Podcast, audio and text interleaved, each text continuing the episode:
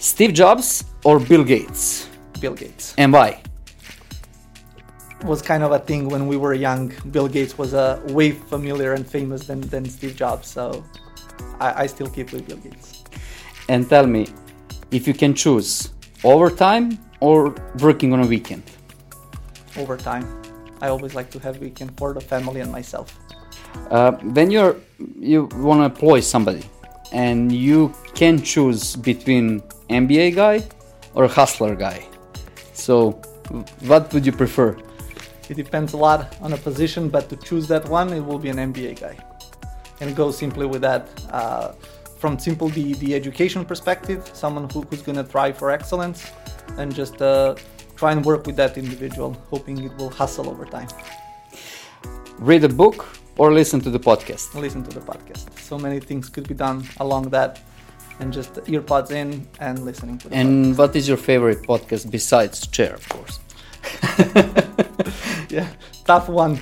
Uh, it is a series of uh, podcasts related to the sales and particularly how people behave as a sales executives and how that affects the psychology of a person. I know that you choose the podcast uh, uh, in front of the book, but I'm sure that you have a favorite book. Which is it? Yeah, it will be so obvious to choose one from the sales side, but I would choose one that I read maybe one of the first books when I was in a high school back then. It's from uh, Erich Maria Remarque and it's called The Three Warrior Friends. Cool. And what is about?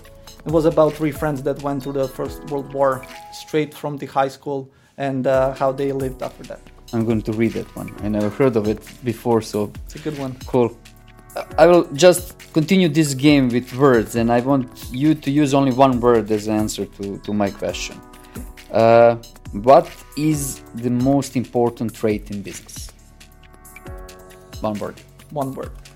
That would be hard work, What is your biggest motivation? Again, one word. success. cool. And uh, last but not least, um, if you can choose like investment options, should be real estate, stock exchange, or crypto. I would go with real estate. I'm old-fashioned guy playing always. Play, playing safe. safe, right? Exactly. Exactly. Cool. Thank you for those answers. yeah, sure. Cool.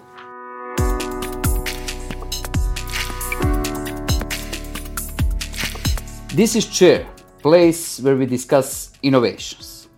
Today our subject will be communications, but rather specific kind of communication. Telesign is the company that developed API uh, that deliver user verification, digital identity, and omni-channel communications.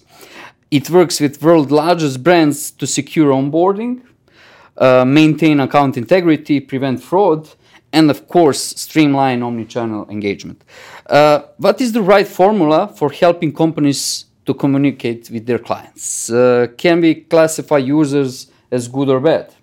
Um, how to create platform that can help serve huge companies to solve today unique customer challenges?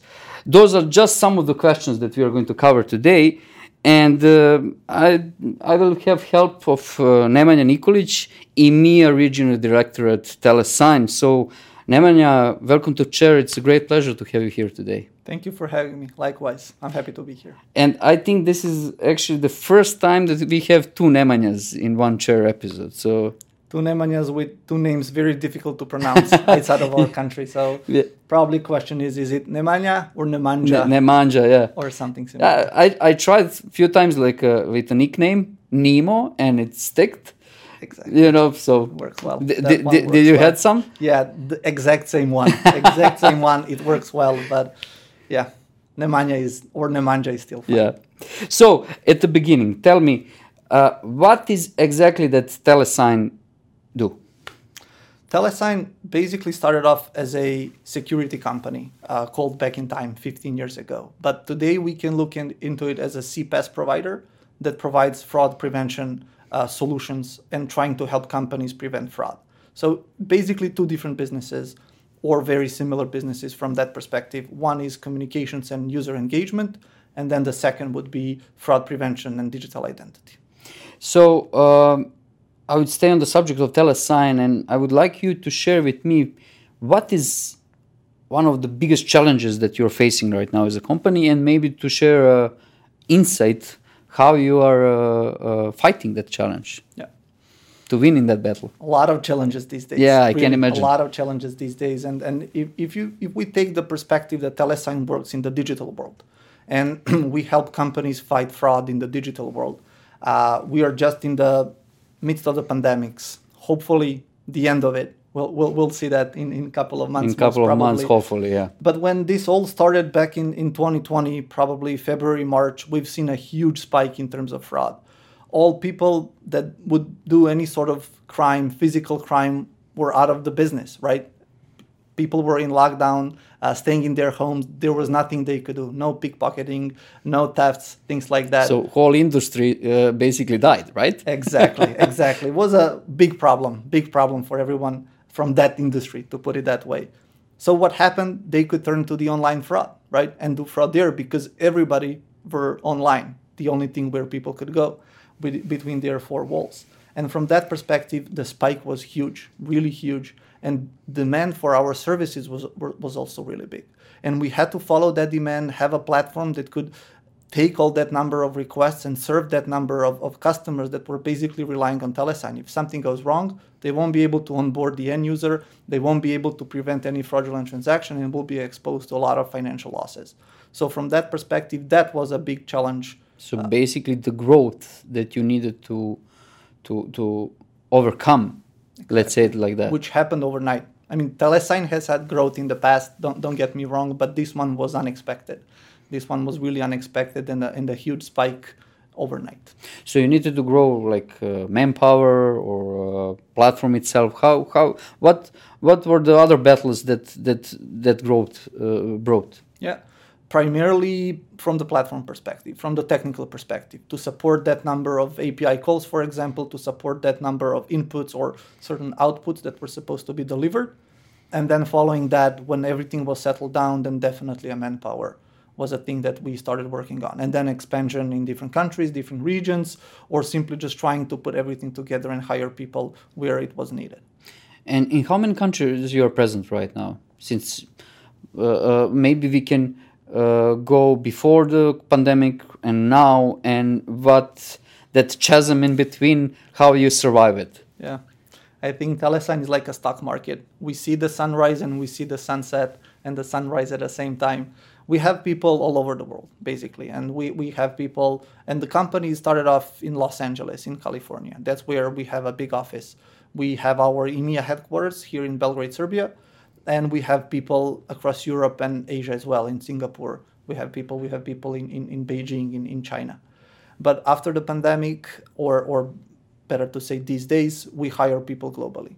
Now we work remotely as a remote first option and we have people across United States, we have people across Europe, we have people across uh, the entire Asian continent. So I want to concentrate now on the platform itself, and now it's obviously because of lots of uh, uh, you know good things that comes with the platform. Everybody is going that direction to become a platform, and uh, mm, how are you adapting to this trend, and how you are innovating your platform itself from within yeah.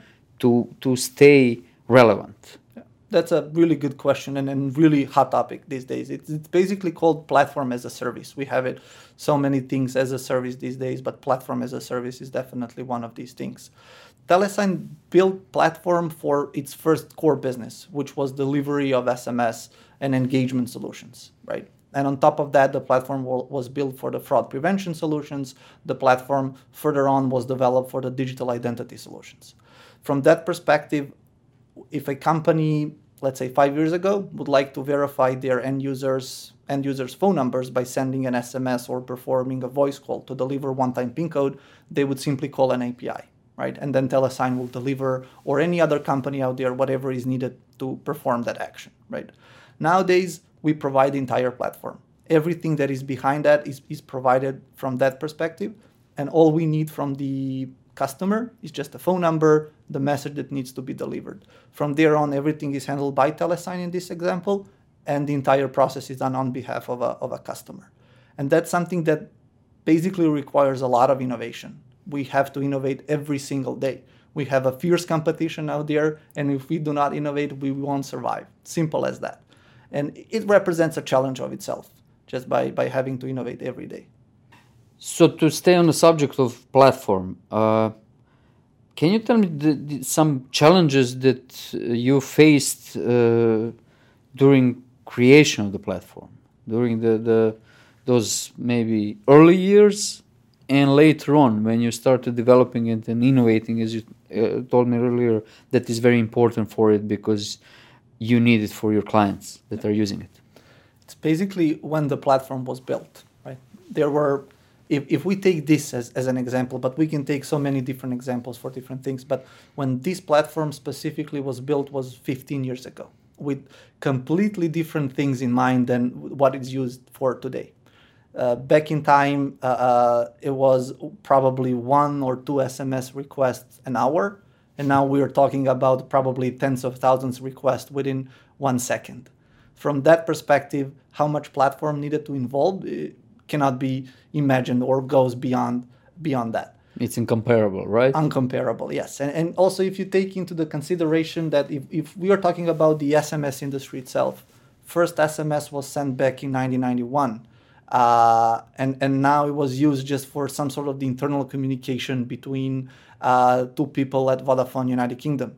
But nowadays it's not used so much. But maybe if we go back ten years, it was widely used yeah. by people and probably one of the most frequent channels of communication back then, even though it was meant for for a different reason.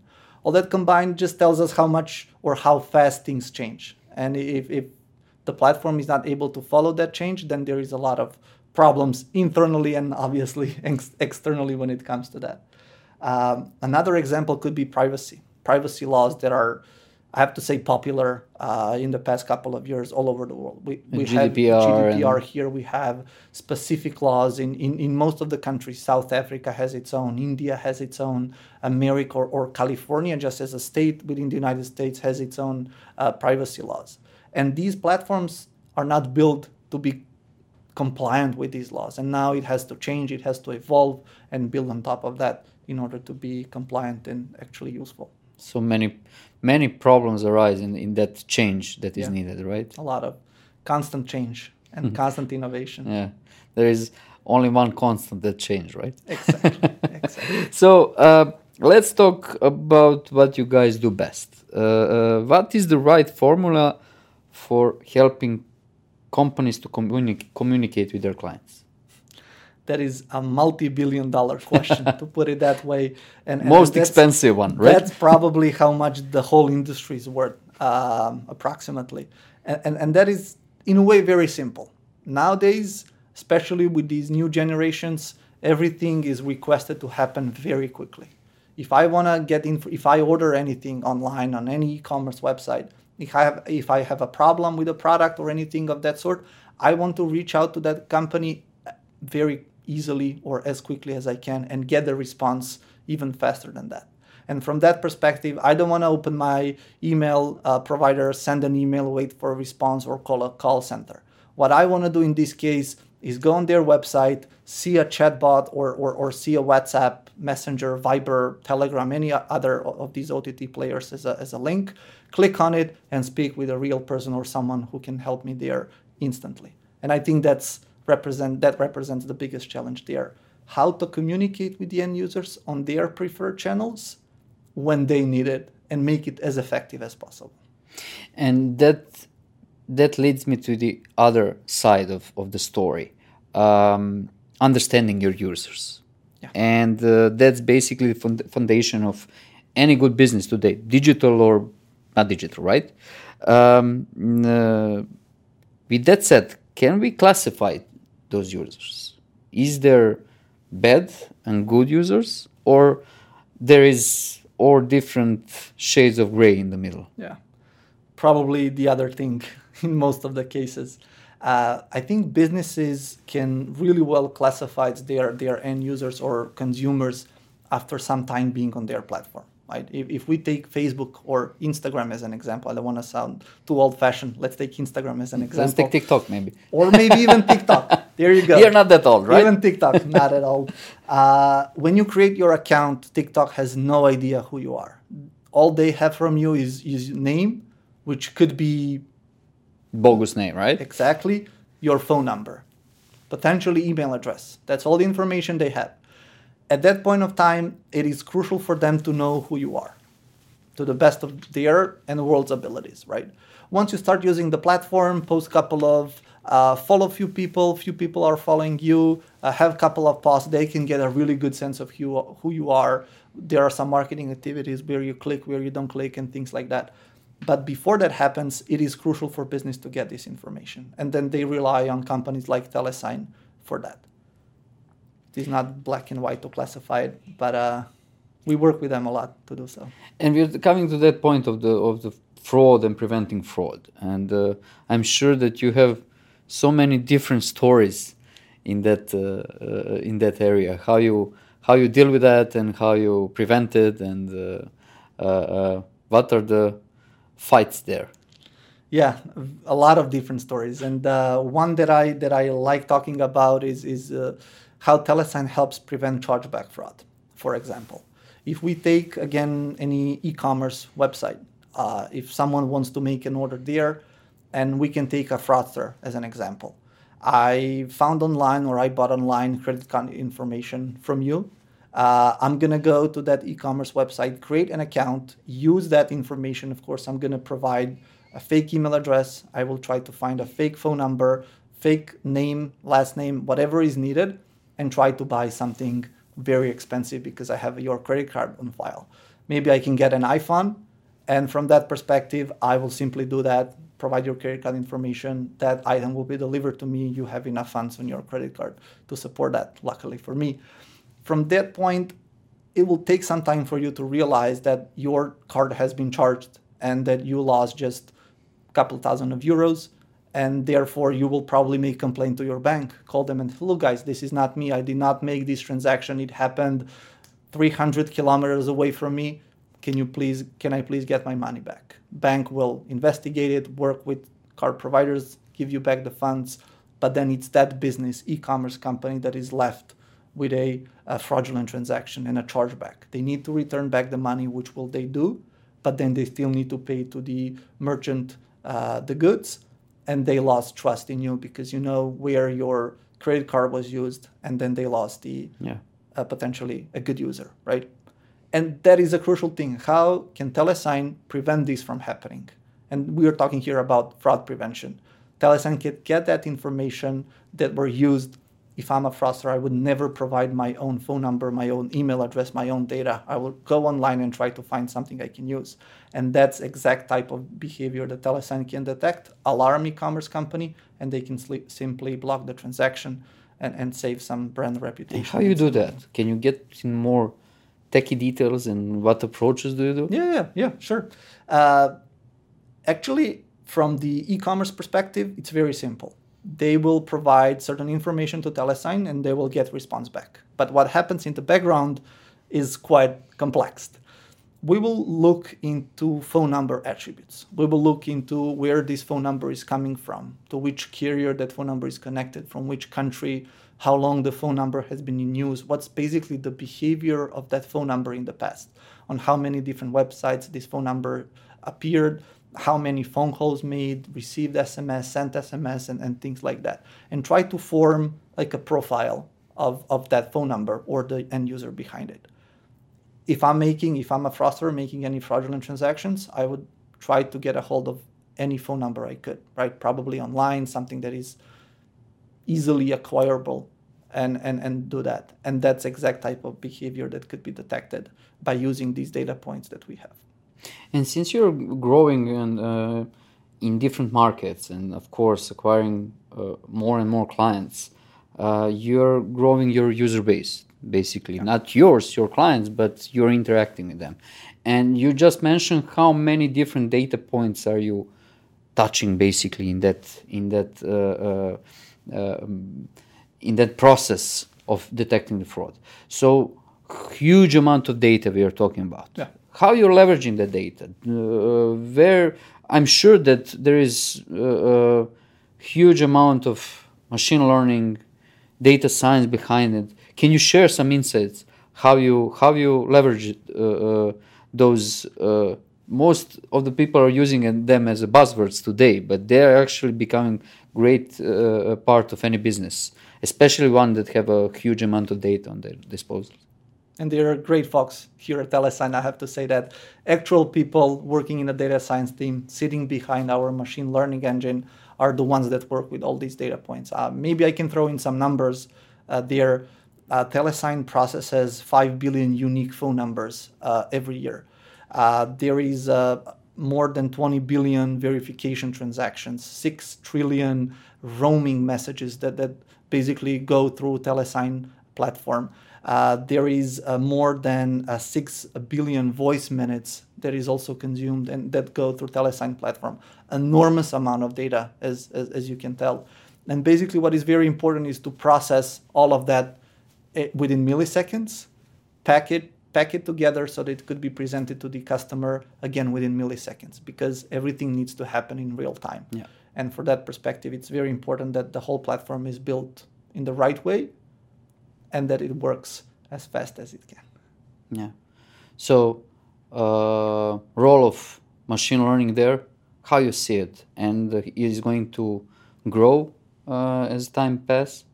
Do you see some see some setbacks? Machine learning is a crucial part of what is done for for any platform. There are so many companies out there that have big teams behind machine learning platforms, decision engines, and it's used not only for the company I work for, but also for the customers that are that are served by, by that company. And if we take an example of a very big company based out of Russia, uh, Yandex, which is huge and, and operates in many different areas, they actually started using the product and, and providing certain inputs to the machine learning algorithm in order to improve the overall accuracy over time. And we've seen the improvement of 70% from the time when they started using the platform till six months after that after providing so many different data points. And that's how crucial that is uh, not just for, for their business but for all businesses out there. Yeah. So uh, what results you accomplished with that? Was really good results really good results. I mean pretty much any company out there has very very small percentage of fraud right? Otherwise we won't they won't be in a business right? But within that percentage of fraud telesign was able to catch more than 50% of it. Wow with very small percent of, of, of good users being being affected in a, in a negative way. So that was a, a huge impact. Uh, that that's a huge margin, right? Huge. So, huge. but uh, why is that? It's because it's Russia, or it's uh, what is the reason behind it that you managed to to get yeah. that kind of results? They have very specific fraud patterns, very okay. specific fraud patterns that, that could be easily detected with data points they provided which basically matched exactly with the data points that were already available to us. And when we put that together, it was a win win situation. Uh, there is a huge list of clients that you're working with. Um, some of them, you know, IBM, Zoho, Upwork, um, AI Games, uh, Telegraph, you mentioned Yandex, Salesforce, Fiverr, a huge list. Uh, just to name a few. Um, what can you pinpoint certain innovative solutions that you're providing for that companies? Can you just share with me some of them that is quite different from what is on the market and how you came to those solutions? Yeah, yeah, definitely. I mean, everything that was built was built around customer needs and, and, and how basically fraudsters evolve best way best way how to approach innovation right? Exactly exactly. So if i go back in time a couple of years uh, just by introducing phone verification process would, would solve fraudulent cases or, or overall fraud by, by very high percentage. We're talking probably 70% plus. If a company hasn't done any sort of phone verification they introduce it it's going to help them tremendously do these things. Because it's very easy to create a fake email address or i can go ahead and, and, and have multiple email addresses. It's not so easy to get a hold of different phone numbers and use them. Uh, it has a certain cost associated with it right? But the fraudsters evolve and they were able to find ways to acquire phone numbers for a very cheap price right? and then you need to involve. And we needed to involve as well. So what we build is a risk assessment solution behind phone numbers, using certain attributes from the telco world, but also from the behavior of these phone numbers to alarm the companies or businesses of any fraudulent phone numbers appearing on their platform. And that's how we were able to do that. No, that sounds so cool. Yeah. And uh, how long did it did it take you to to create that kind of solution? And just Yeah, know, yeah. Probably a couple of years. Probably a couple of years. That that that is a long process. There Yeah. is definitely an MVP solution that is built within 12 to 18 months after the first customer reported something, but the actual solution is still being built, to put, it that way, because it needs to innovate every day in order to work properly. So coming to my favorite part, uh, I like I love to talk about the future. Uh, like uh, like my guests have some magic crystal ball, right? But I'm sure that you can uh, foresee something, especially uh, from domain that you are in. Uh, what you see is the future of, of the industry you are in?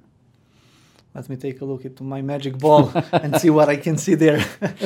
but but by talking with many experts from from this industry, where, where the future is going is more towards the OTT players to, to simplify the communication and keep everything in one place. So if we are talking about that communication piece, it is how to in the best way find a way to communicate with the end user on their preferred channel and make it as easiest as possible for them uh, covering the entire flow for the companies and, and providing that full solution that will uh, basically will be uh, plug and play or, or low code no code thing that they could be using in the future So that's basically evolving from the platform to the complete solution, right? exactly exactly that is ev- involving in that way And what do you think? What is the time frame for that?